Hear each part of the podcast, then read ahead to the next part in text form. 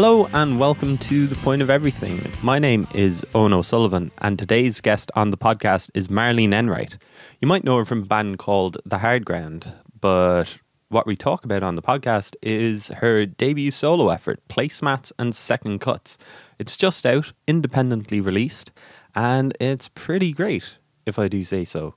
So, The Hard Ground have kind of taken a bit of a hiatus. Marlene is doing her own thing. She spent most of 2016 uh, recording the album, and it's just released out at the end of March, and she's currently touring it. Well, depending on when you listen to the podcast, she's at the Spirit Store in Dundalk on April 5th. She's in Whelan's in Dublin on April 6th, Dolan's in Limerick April 7th, Collins in Cork on April 13th, and St John's Theatre in the Listowel on April 28th. So the day before she released the album, so Thursday, March 23rd, I got to sit down for about an hour and chat to Marlene about just the recording of the album, how she kind of got to the stage where she felt comfortable actually doing her own thing and releasing her own solo album and all of the stuff that's surrounding that. We talk about Jack O'Rourke and his impact on her own uh, songwriting, I suppose, or, or just seeing his rise uh, over the past year or two in Irish music and just kind of being like, oh yeah, I, I could do that. I could, you know, I can, I can make this thing for myself. So we talk about all that, and yeah, hopefully you'll find the chat entertaining. I really enjoyed talking about it. We and yeah, we do we do recommend some uh, movies and films that you can catch on Netflix if that's the only reason why you're listening to the point of everything, which I can't imagine it is. But if you stick around right to the end of the podcast, we we make a couple of recommendations. So yeah, check out Placemat and Second Cuts. And if you need convincing, you can listen to Marlene talk about it in just a moment after a couple of plugs at TPOE blog. If you want to tweet me, uh, the point of everything on Facebook, the point of If you want to email me and say, You're a terrible interviewer, what are you doing? You should have asked her this, you should have asked her that.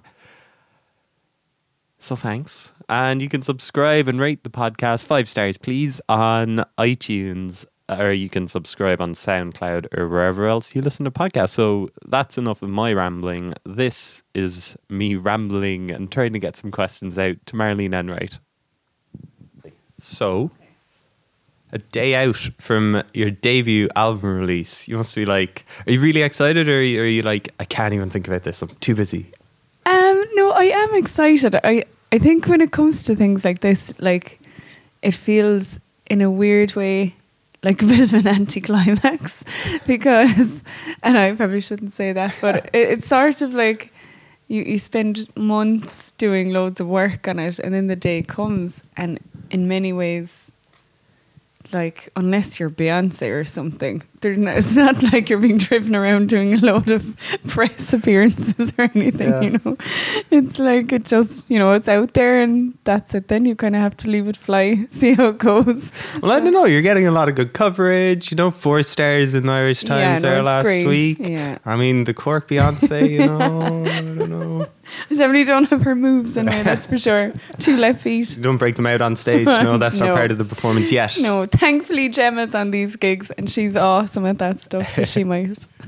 so, like, the album is, I mean, it seems like you started writing it or you wrote the first song back in like October 2015, but does it kind of yeah. go further back than that as well? Like, actually, just to writing songs, like, with the end goal of, like, want to release an album under my own name? Yeah, actually, you know that's a good question. Um, I suppose ever before myself and Pat started doing stuff for the hard ground, I like I was writing away material for a good while, just singing and playing it myself, and I did record a few songs actually, probably eight or nine years ago. Oh, it could even be more in a studio in Tralee, and I never released them. They they just kind of I spent a few days down there, and I had intended on releasing them, but then we kind of got rolling with the hard ground stuff.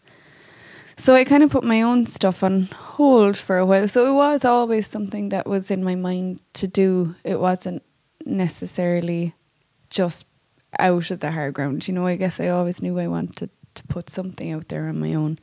Um, so yeah, I suppose it did start much further back than October 15. Um, but in terms of writing the material that I wanted to put on my own album, I suppose that was really only about two years ago, two and a half years ago, that I started doing that. You know, like I'd lots of ideas of things saved on my phone, like hundreds of little kind of clips of stuff. And I kind of knew in my head I'd save certain ones for me because I knew they weren't suiting or they wouldn't suit the Hard Ground style. So I'd kind of save them and come back to them. So yeah, it's been something that's been in my mind to do for a while, but I guess really only actively when the Hard Ground's last album triptych kind of that was done and dusted and then I kind of properly started to focus on it, you know. Um, do you find it weird, like listening back to those little things on your phone? You're like, oh, okay, I suppose it's that time of the week where I have to listen to this stuff and you know see if there's anything good there.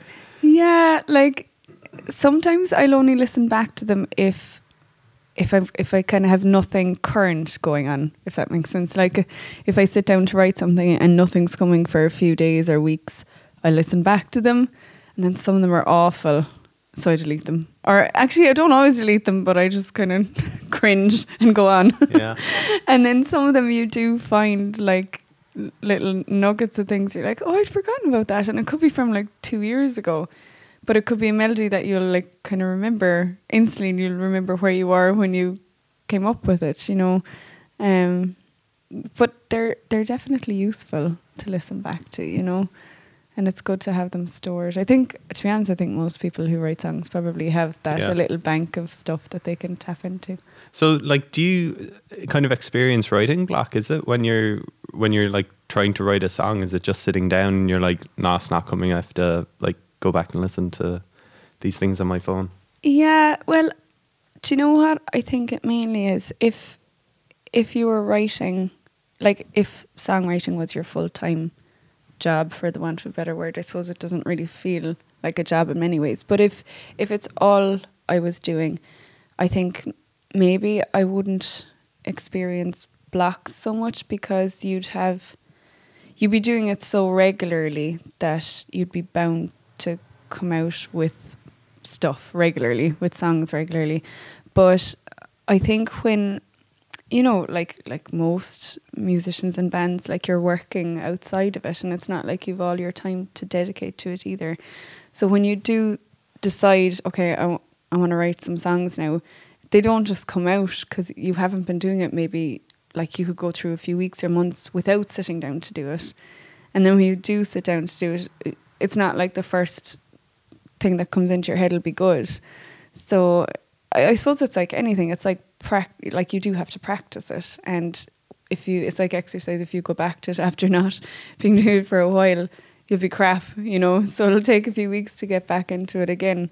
Um, it's kind of like a muscle that does have to be exercised. Um, and yeah, like it is something that I think if you were doing on a very regular basis, you'd you'd be pushing out stuff all the time. But Yeah. because I'm not, unfortunately, you know. Do you set aside time like during the week too? Right, you probably don't now because you're so busy. But like when you were kind of writing the album, Oh, definitely, yeah. Like I try a lot of evenings after work. Like you know, if I came home, I'd definitely do an hour or two, or more. It kind of depends, you know. I I suppose it just depends on the week. You know, certain things take priority some weeks, but I always try to do a few evenings or a few mornings before work or whatever. Um, on songwriting because it does like it doesn't feel like a chore. Like I love doing it, but it's kind of like anything. Sometimes the things you love doing get pushed down to the bottom of the list. Sometimes because life can kind of like be like that. Sometimes you often end up prioritizing other things because they feel more pressing at a given time because you know other people are depending on you for certain things whereas songwriting is just for me and often the things that are just for you you kind of they just end up at the bottom of the priority list sometimes which is silly but it happens yeah. If, if only you could just make loads of money just doing the things that you love all the time. yeah exactly Um, the album sounds like it's kind of heavy. I have uh, the quote here from the uh, just saying that it's like a reflective album. That it's more of- more self-reflective than you initially realized, and it's kind of about self-doubt, dancing the fine line between feeling comfortable in your own skin and feeling totally lost at sea, indecisiveness, the battle between strength and weakness, passion and apathy, belong in isolation and self acceptance. Sounds like it's a pretty heavy, pretty heavy. Jeez, when you read that back like that now, did did I say that? but um, yeah, like you say that kind of with hindsight, you realized all that. So like when you're writing, are you just trying to just trying to make sense of stuff, or how does it all how does it all happen? Yeah, do you know? I suppose when you like when I go to write something, it usually starts with, and I actually I think I've spoken to a few people about this. This tends to be the way for a lot of people. I think is that it you start with the melody, or you, you know you'll have an idea for a melody and the chords, and you like for me in a way I, I just start singing like syllables and random words over that because I like the sounds of them. They don't necessarily make any sense. So then it, the lyrics always come last, the actual lyrics. And sometimes, like, the lyrics are dictated by the phrase or the, the sound. Like, I like the sound of certain words. So, like, that'll kind of, I don't know, I suppose that puts a structure to songs. But I'm actually losing my train of thought. What was the question again? well, it was it was about how heavy you get with your songwriting, really. okay. God, sorry, I went rambling there. I'm really sorry about that. Um, yeah, I guess when you're writing or when I'm writing, I don't always realize what I'm saying, you know, even when it comes to the lyric side of it. I do to a certain degree, like it's not like these things just pour out, like they are thought about and they are like they take me quite a while to write the lyrics because I, you know, I like to tweak them and make sure that they're saying what they need to say and that I'm, you know, that it's me. Um, and I like trying to find different ways of saying things, maybe that like aren't so straight up and obvious, like finding colors that convey certain emotions or I don't know, a lot of the songs are based around sentiment as opposed to actual scenarios, you know. Um, but often, I think when you're writing them, you're you're writing them about how you're feeling at a certain time, but you mightn't be altogether aware that you're feeling that way. I know that probably sounds a bit strange, but it's a few months later, a few months down the line, when I kind of look back on them, they make a lot more sense then than they do in the moment. Right, yeah. Because, like, I think I might have said that before in something that, like, hindsight can often just bring clarity to situations. You know, you can kind of be quite. I find if if I'm feeling particularly foggy at a certain time when I'm writing songs, like they come out and yeah, I, I know what they're about, but it's a few months down the line that I really know where they came from. You know. Do you find it kind of cathartic uh, working through like those certain scenarios that you're talking about through the songwriting, like at the time that it, it's happening?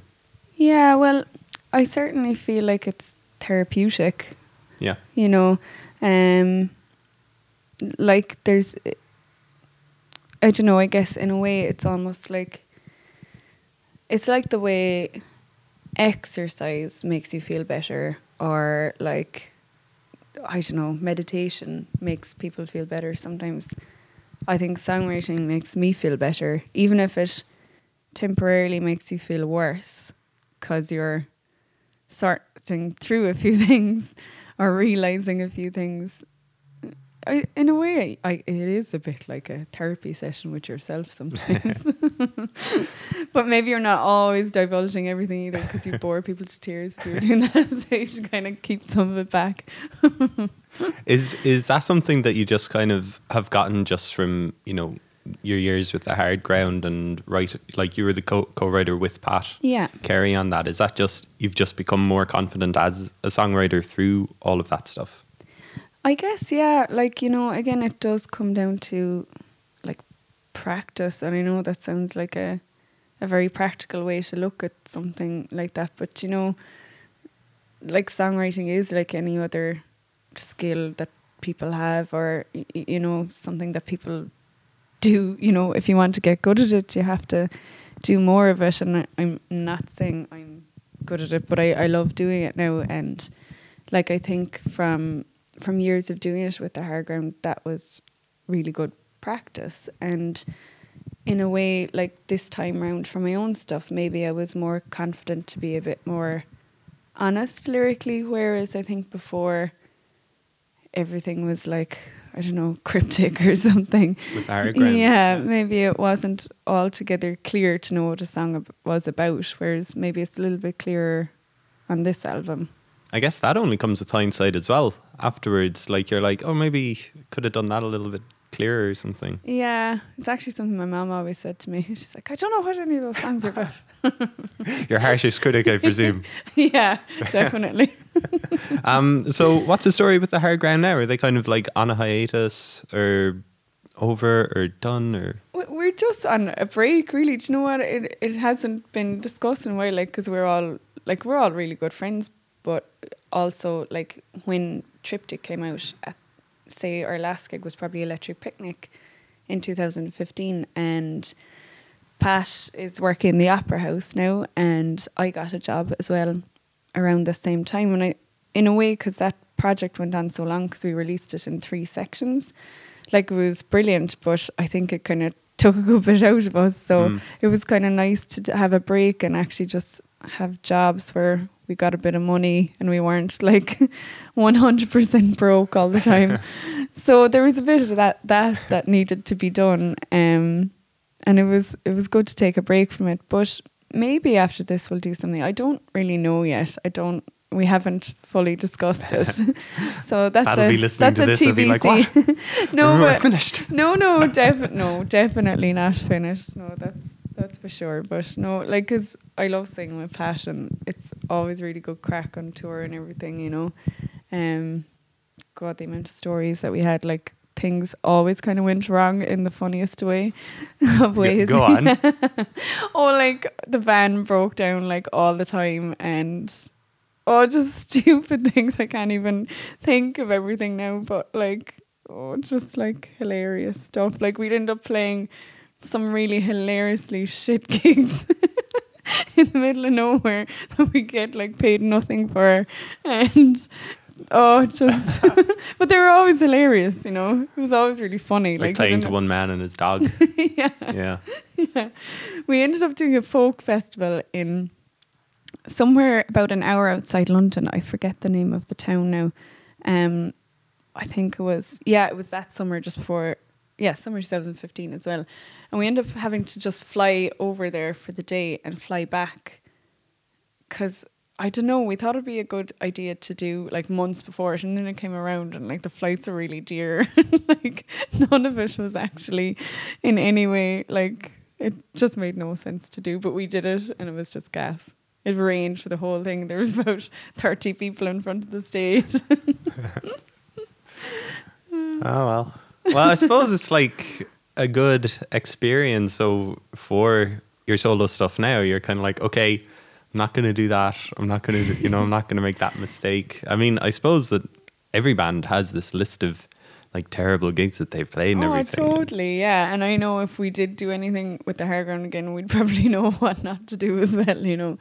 But um, yeah, all those things. In fairness, like even if you know if they're not worthwhile doing, they're always they make for funny stories. Like they're the kind of things you actually look back on and think are hilarious. Like you know. Yeah. So Electric Picnic was the last show, 2015. Yeah, that I think that was our last. Was gig, that was yeah. that was that a good show? That was that all made sense and everything. Yeah, no, that was brilliant. Actually, that was probably one of our best gigs. It was great. It was in the body and soul area, which is actually my favourite area of Electric Picnic anyway. And it was in that stage. Um, so it was lovely and it was a nice slot. I think we were on just before Natalie Prass as well, who's Ooh. one of my favourite people at the moment. I think she's brilliant. So that was pretty cool and stayed on to watch her afterwards. So yeah, it was a great gig. Good weekend. So if I have my my timings all correct, that was the start of September 2015, or thereabouts, end Yeah. of August, start Yeah. of start of September, and then you play a support slot for Jack O'Rourke. Then the next month was that um, something that you had already decided, or was that last minute that you were asked to play? And like, did you feel weird, kind of like going under like Marlene Enright rather than like the hard grounder? Um, No, I think, well, do you know what? I'm really good friends with Jack, and I suppose we would always have done gigs together down through the years. Like I've we put on maybe a gig or two every year before Jack started doing his own stuff as well, where we'd just get a load of songs that we both loved and sang them together. So it, it wouldn't have been unusual for me and him to do something together. But to be honest, like for um for that gig, I ended up just singing mainly songs that I had wrote for the Hard Ground. So like Pucker and Two by Two and stuff like that, and then one or two covers and that one song Shiny that I had managed to just finish. I think the night before. So um, was it was that like written with the deadline of the support gig in mind? Can you remember? Um, I actually had bits of it written for a while. It was like I I think I'd been working on it kind of throughout the summer, but yeah, I finished it because like it, it wasn't. I mean, it was it wasn't like the support gig was kind of a a big looming deadline or anything. But I suppose it's always nice to have a reason to finish something. So I I did finish it because I wanted to be able to play it on that gig. You know, just even try it out and see if anybody liked it, and you know, um so yeah, I finished it the night before, just about. Scraped it together. um, and like, did you know then that you were going to do the solo stuff? That you were going to, you know, spend 2016 kind of in the recording studio Um, or in the writing? yeah, like to be honest, I kind of knew after that album that I, like I wanted to just. I think we all maybe needed a little break from from working on it so consistently and we all wanted to do other things so that was one of the things I wanted to do and I had kind of decided that like during that summer really I suppose um that I do it for certain so like I had that within my well I suppose it was yeah in I don't I'm not a great planner but w- I knew that w- it was on the cards for 2016 and I did book recording time then with Christian for January so I knew I had that booked April November or sorry October November 15 and yeah I kind of went from there. Like I started with two songs in January. I recorded them January 2016 and then I didn't record again until actually I finished a few things in a few parts of those songs in March but then I didn't record the rest of the album until July 16 so It sounds like you've got a good kind of cable of friends around you as well, like the guys mm. in the hard ground. Christian, you record with Brendan Fennessy from Yeah. O Emperor as Yeah. well, and just having Jack O'Rourke too. Is it Yeah. just good to have this circle of musicians kind of like bounce ideas off of and, and Oh, stuff? definitely. Yeah. Do you know, I'm really lucky. Like, you kind of forget sometimes because they're all your friends, but- but you forget how great they all are, you know, at what they do. And I guess, like, Davey and Hugh, like, they have. They're full time musicians. Like this is kind of what they do, and they they do a lot of recording sessions as well with Oh, okay. people. So, like that's something they're doing more and more of. And i guess that experience definitely helped when say when i went into the studio then. Um and in fairness that's another skill to learn i guess. You know the first time you went to a studio you haven't a clue really what to do or what to even ask for in your you know in your cans or like you know there's all these little things that you kind of learn down through the years and it like it was good to have all that done a few times before I went to do this myself because I, I think I had a clearer idea of what I wanted it to sound like. But the guys have been great to bounce ideas off. Like, and Jack is brilliant. Like, he's a very good friend, and we have kind of similar outlook on things, I suppose, and how we write and stuff. And he's always great to bounce ideas off of. In fact, he's like, he's been really good to even write a blurb for me because you know when you can't just write anything about yourself because it's just too weird. You know, you can't be writing positive things about yourself to send to media. like so. your actual biography. Yeah, stuff like that. So Jack was really good at those. So most of the stuff you see on my website has been written by Jack. It must be mad kind of to see his uh, kind of rise as well over like Mm. wh- where did you support him in October 2015? it was in the White Horse. White Horse, yeah, Yeah, in yeah, Ballincollig. yeah. So and then la- late last year he like headlined the Opera House. Was it for the jazz festival? It he- was the Everyman. The Everyman. He had his own gig. Yeah, that was. Where are we now? So that was October. That was for his album launch. yeah, sold out the Everyman. Sold out the Everyman. It must be mad just to kind of Yeah. watch that and to see all that. Oh, it's brilliant. Like, and he's selling out gigs all over the country now, you know, in places that I think an awful lot of us would really struggle to bring a crowd. You know, towns that, you know, they're not exactly like hubs of music, but they have these lovely little music venues, but they can maybe be, be a bit more difficult to get a crowd to.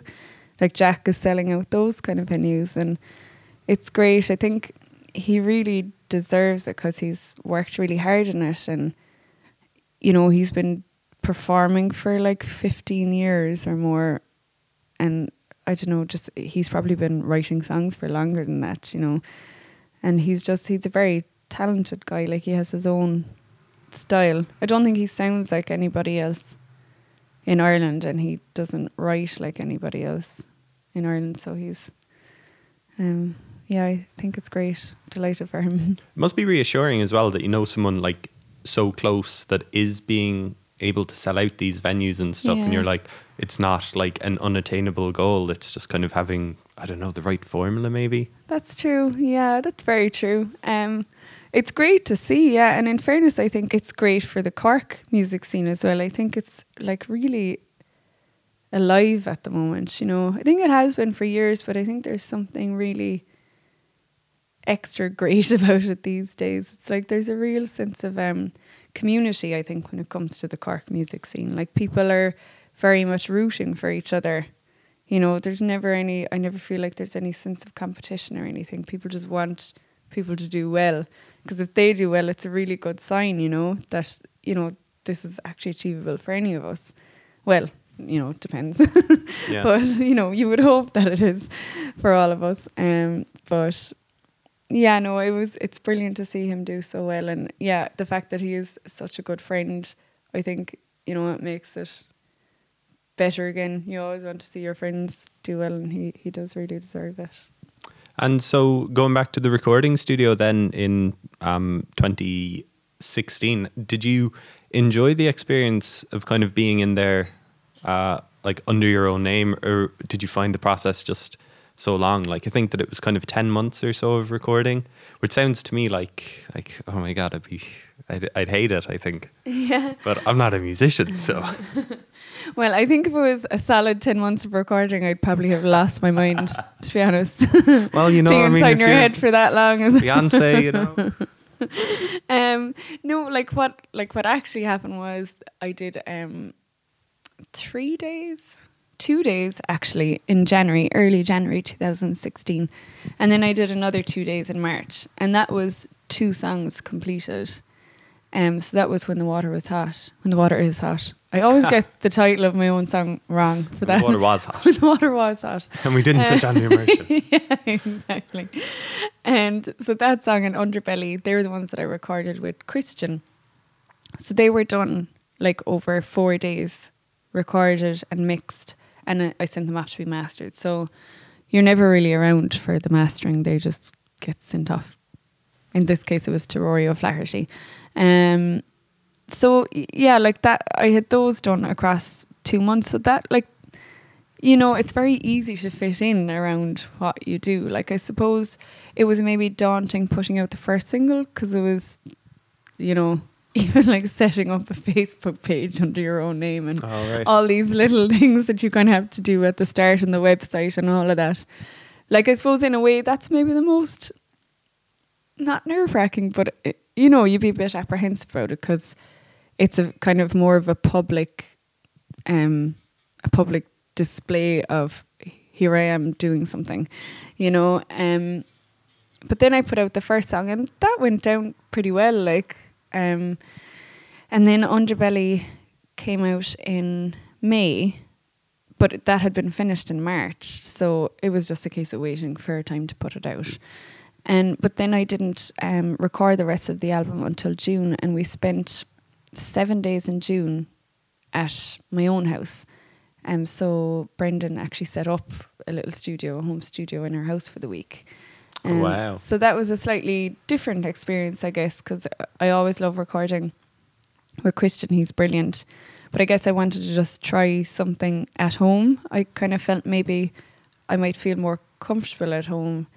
Um, and it was just something I had wanted to try for a while. So uh, Brendan has kind of a um, mobile, he can move around his his gear and everything. So um, it was great. He set up for the week, and we did a week solid there, and we did another two days with him. I think in August, and then that was it. Finished really, apart from like a few kind of tweaking sessions and stuff, you know. Um, so it wasn't ten months of recording. if I had like a million euro, I'd love to do that. But Um, that sounds cool. Setting up a studio at your house was it just like just a spare bedroom or something like that with good acoustics or Well, actually, we're like where we're living. We've kind of a weird lease in that um, we rent our house for ten months and then we have to move out for two months in the summer. so because of that, our rent, like for the house that we have, it's like it's a pretty like it's a three bed house and it's a good size. But because of that kind of um, that awkwardness of having to move out, the rent is kind of good. So so we're lucky we have quite um quite a good size house for for not crazy rent and um we like there was a few rooms that we can use. Uh, so the control room was set up in a front room and I was in there with the keyboard and the vocals and the bass. So Walshy was also in oh no, he wasn't. No, it was just me in there, sorry. And then in the sitting room the drums and the bass were set up and then upstairs he was on the landing. so we like wires like Brendan everywhere. was on the landing. uh, Hugh on guitar, yeah, was on the landing. So Wow. yeah, it's a surround sound. yeah. So he was playing on the landing, but the amp was in the spare room. So yeah, it was gas. That sounds mad. And I recorded the vocals of one of the songs in the bathroom. I was actually. hoping you were, I was thinking Yeah. you were going to say the bathroom all right, yeah. Actually, it's for um. There's a hidden track on the album. It's really not so hidden. You'll find it pretty easily, but it's the vocals for that song that I recorded in the bathroom, and there's a video to go with it as well. So In the bathroom. in the bathroom. Um, and so that was finished uh, kind of when did you say Septemberish?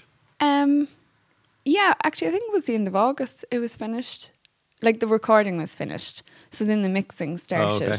But that took quite a while then, because you know, like the mixing phase, I suppose, in many ways, is the most tedious, because that's where you really decide.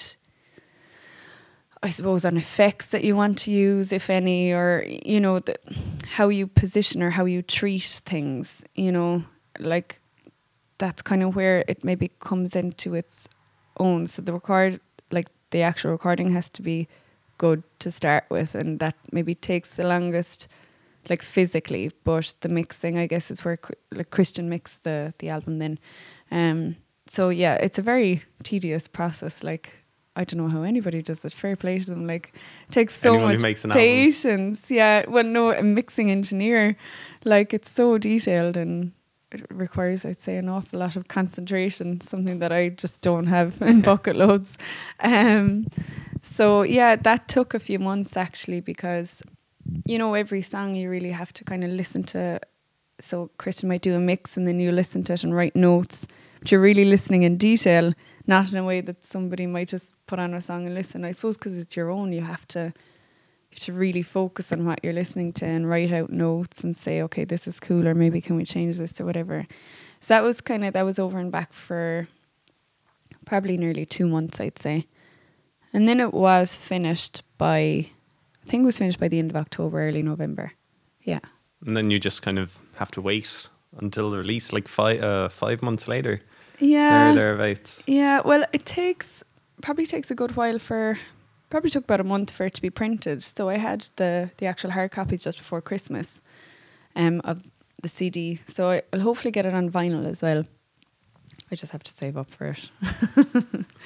Um, uh, you're playing. You're probably playing a load of gigs throughout the year as well, were you? Yeah, actually, um, it was great. In fairness, from from about August onwards, I actually did a good lot of support gigs. Um, I did a lot actually for uh, John Blek. He asked me to support him on some of his solo album tour. So they were brilliant because, do you know, I think if I was heading into my gigs now, and it was the first time I was kind of getting on stage in ages, and you know, it was the first time I had sang the songs live, I think I'd be a lot more nervous.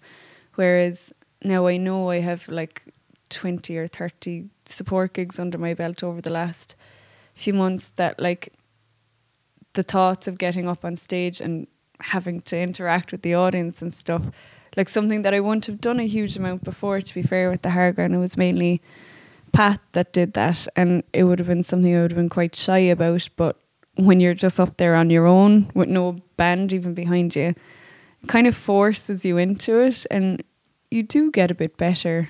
I'm, I still wouldn't be great now with the chats.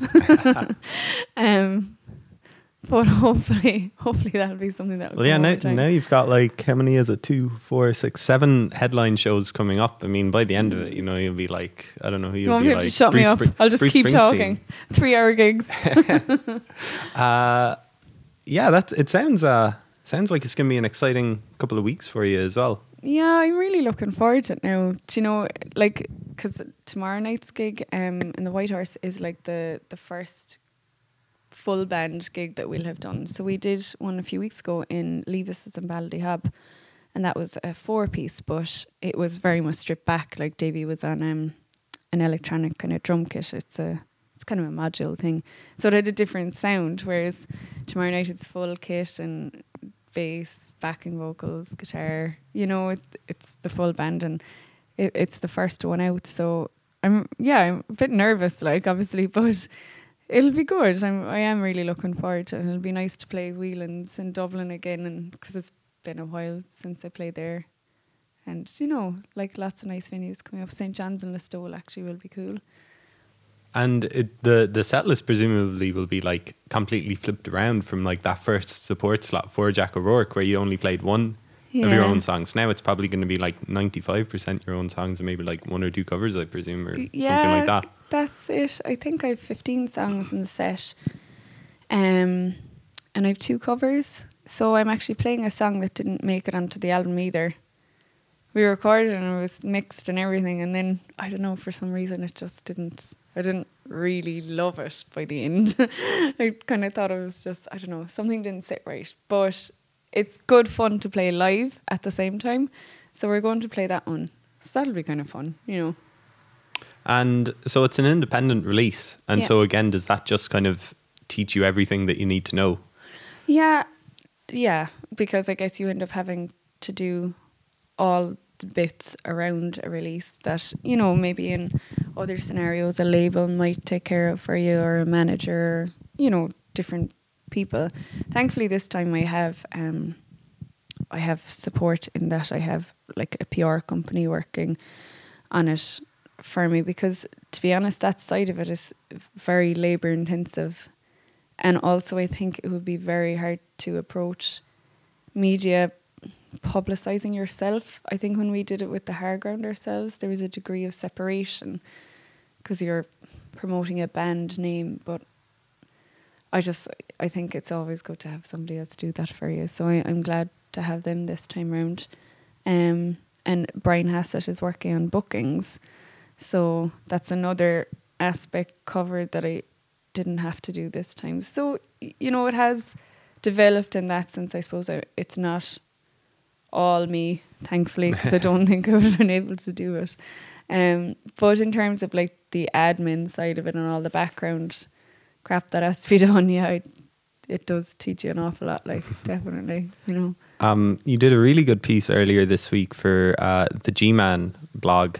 Um, kind of a song by song Oh, yeah. breakdown of everything. Like it's really, it's really long. I printed it out because uh, we currently don't have internet here at the house, so I had to print it out in in work last night, and I was like, wow, it's like three pages almost of like going through the songs. Well, it's it's about two pages. I think I went a bit overboard. Oh, I it think took me forever to do actually, and then I look back at other people's, and there were like a few lines. I was like, oh no, Oh, I I'm after love- going very deep into this altogether. I love it. I think that it add, like it adds a lot of um a lot of layers to like what you're hearing, and and it does make you, or it would make me having read this, it would make me listen more uh, closely to the album. and be Oh, like, oh, that's what she's talking about. But there are a couple of things that I wanted to ask you about. The first song, Alchemy, you Oh, jeez, said that you worked out. Uh, you kind of worked it out just uh, sitting down with a bottle of gin with with the lads. Is that kind of like your your favorite way of just working through something? No, I wish it was. if it was, I'd be like depressed constantly. Jen does that to you. Um, no, like I think that happened because I, that was actually I think it was the last song you see I wrote for the album and I kind of finished it in the middle of that week recording because I had it almost ready to go like I was saying I the bones of it but the the last bit of tweaking still had to be done and I guess because we were so busy that week recording and stuff it was kind of a bit down to the wire which happens with me sometimes you know but often I think when you're under pressure you end up coming out with something good sometimes. But yeah, so Davy and Hugh, they, I think it was, I can't remember, it was the second or third day of recording, but we kind of needed a drink anyway, so we said we'd sit down and finish it, and it actually worked. It was it was good because I was probably my head was maybe a bit tired to kind of do anything constructive, so it was good to have the lads' input on on that final bit. And uh, just the influences that you list kind of Mm. throughout it are really interesting. Uh, one, two, three. You say, uh, I kind of had Mr. Soft from the Trebor Softmints ad from the 1980s in my head when we were putting this together as a band, thinking, would Mr. Soft bounce to this? yeah. Which I think is amazing. you know, not many people are going to point to Mr. Soft. Um, I don't really remember him, but is he like your, your kind of, he? Um, I just remember that ad when I was a kid. You know, it was kind of black and white, I think, and it was like, "Oh, Mister Soft, how come everything around you is so soft and rearranged?" that was the song, but I forget who wrote that song. But that was in the ad, and Mister Soft was this kind of marshmallow man that just kind of bounced down the road. And so do you think that he would bounce one, two, three? It might be a bit fast for him, tempo wise. I think if we had like pulled it back a bit, it would have been a good fit for him. I'm not sure at the moment would he, but Um, he might dance to it as opposed to bounce. Um, when when people are reviewing the album, I guess that they're probably go- not going to point to the in- some of the influences that you say, like uh, the Bee Gees and Celine Dion, as well as mentioned there as well. it's like they're almost like guilty pleasures. But is it is it? Are you fine like admitting, yeah, they they're a big influence on me? Do you know? I think a few years ago I wouldn't have been because I would have been like, "Oh, that's really uncool. I can't say that." but now I just kind of don't care. Do you know? I think feck it. Like we all have our guilty pleasures, and I just think you can kind of find inspiration in the strangest of places.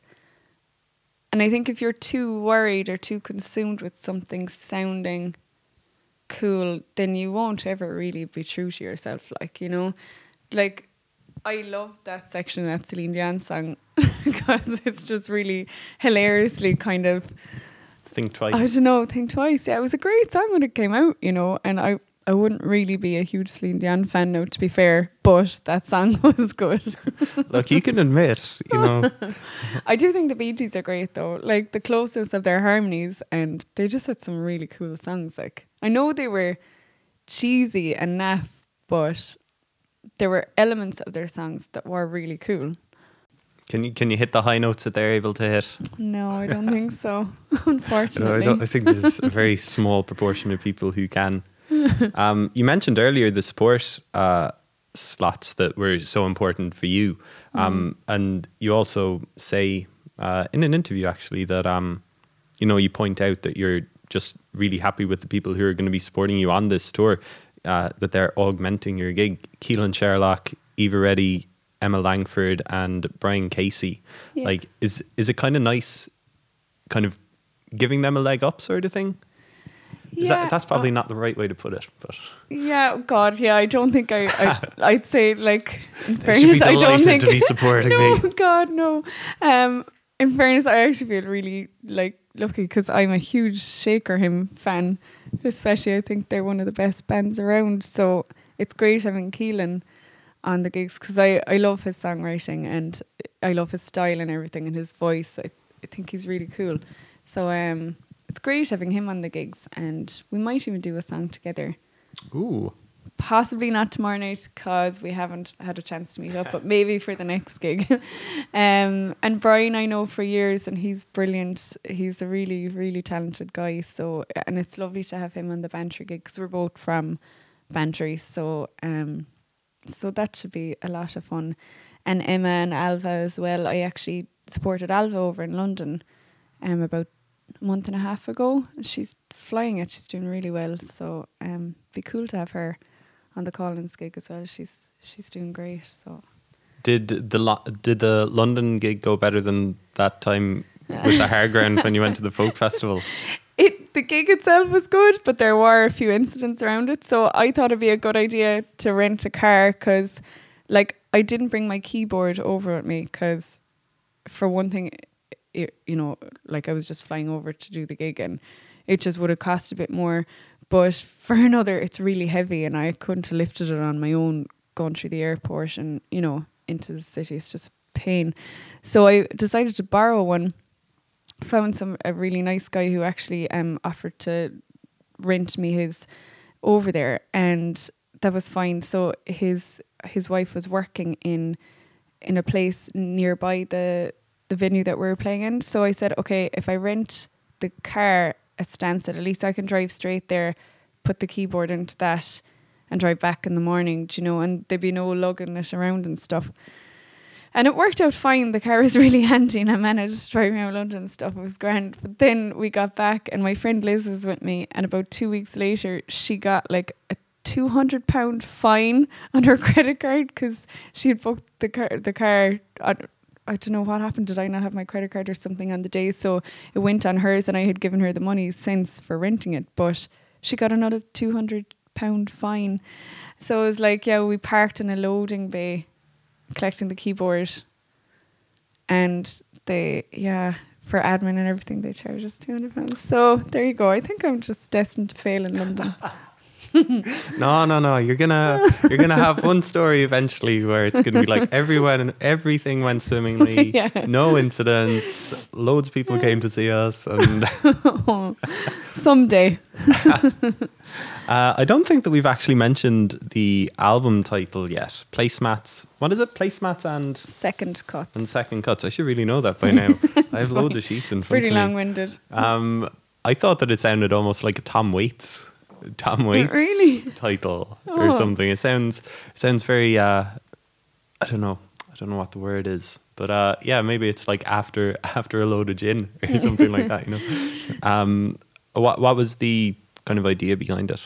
well um it's actually a line from the the closing track on the album so the the line in the song is we can't be nothing but placemats or second cuts um and i suppose that song is kind of about like i don't know not wanting to become a a bystander in your own life or kind of you know it's it's a bit of a plea to yourself to not do that. And th- the title came from that line. I suppose i just kind of thought it would make a nice title but that line like placemats or second cuts i kind of thought okay placemats are pretty mundane objects. You put things on them they're supports for things you know they're not really a feature object um second cuts i kind of in my head just had like off cuts of meat or you know things that don't matter you know throwaway objects like so that's that's where it came from. It mightn't be the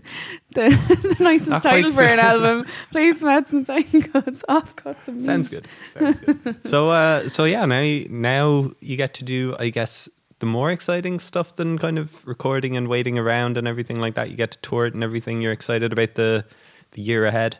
Yeah, I am actually. Yeah, so like this tour, like there's seven, eight more dates left on it. But then hopefully over the summer there'll be some festivals and stuff as well. And then there'll be another tour in September. I think September going into October. And then some stuff around Christmas again. So like it it it kind of has the makings of a, a good year. So I'm looking forward to it. Like and you know playing the songs live, they'll probably come into their own a bit more as well. And just getting it out there, seeing what happens, see what the feedback is. You know, it's I am looking forward to it. That said, I think writing the songs and recording is actually my favorite part. So I can't wait to do that again. Very good. Um, And finally, you're in the Examiner today, the day that we're recording it, doing the question of taste column. Oh yeah. There are a couple, like I was saying before we press record, you know, I think we have fairly similar tastes and stuff. You say, uh, uh, just watch The Young Offenders, also just watch The Crown, on Yeah. Netflix as well. Recently enough, um, did you love the Young Offenders more because it's like, oh, they're going to West Cork? yeah, in fairness, I think because it's based in Cork, you're constantly seeing these landmarks and going, "Oh, cool! Cork is so cool." um, but yeah, I just thought the story was brilliant too, and like the acting was so good. The lads are great, aren't oh, they? Oh, they were great. So yeah, they really got across. I don't know, like the friendship was brilliant between the two of them, but just the humor was just hilarious as well. Like I, I loved it. Yeah, I think fair play to to all the people involved in it. They did a great job, you know. I think the the only thing that I'd be like, well, actually, now they cycle down from Cork City to like deepest West Cork in a day, in like a couple of hours. They stayed overnight, didn't they, in the farmer's house? Do you remember? It's a long cycle. It's still a long cycle. It is, yeah. I was kind of like, well, actually, On a don't- so great bike. on a not so great bike, you know. But You'd be pretty sore after yeah. it, to be fair. yeah. And they glossed over Rosscarbery, where I'm from. I'm like, oh, they should Oh, should should have called in, should have called up to, to one of the pubs up there, you know, just had a, had a pint. but uh, no, good show. And The Crown as well. We were saying like uh, we kind of love the Queen now.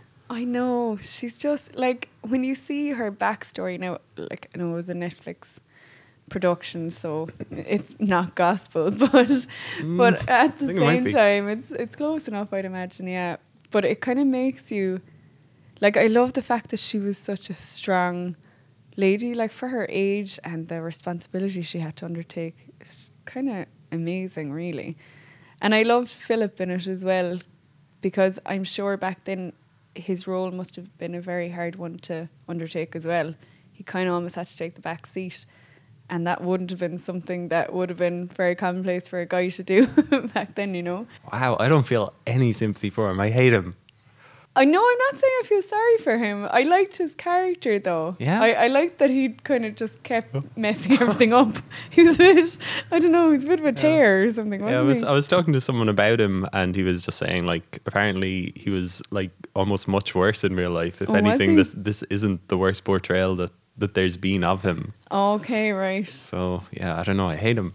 Like Oh, she's a queen. She's your wife. Be nice to her. Yeah, oh well, yeah, there was a few episodes now, right, where he was just It's going off at the weekend, like yeah, and not telling being her. an ass, like, yeah, you can't be doing that. Can't be doing that. She's a queen.